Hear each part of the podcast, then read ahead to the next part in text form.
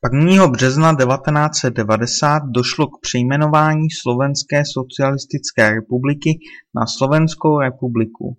6. března devatenáct devadesát pak došlo i k přejmenování České socialistické republiky na Českou republiku. 29.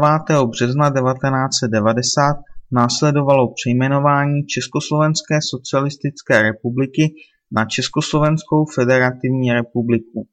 23.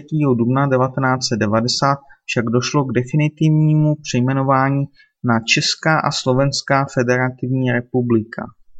Jako důsledek vleklých národnostních sporů Československo zaniklo k lednu 1993, kdy se Česká republika a Slovenská republika zcela osamostatnily jako dva samostatné a na sobě zcela nezávislé státy.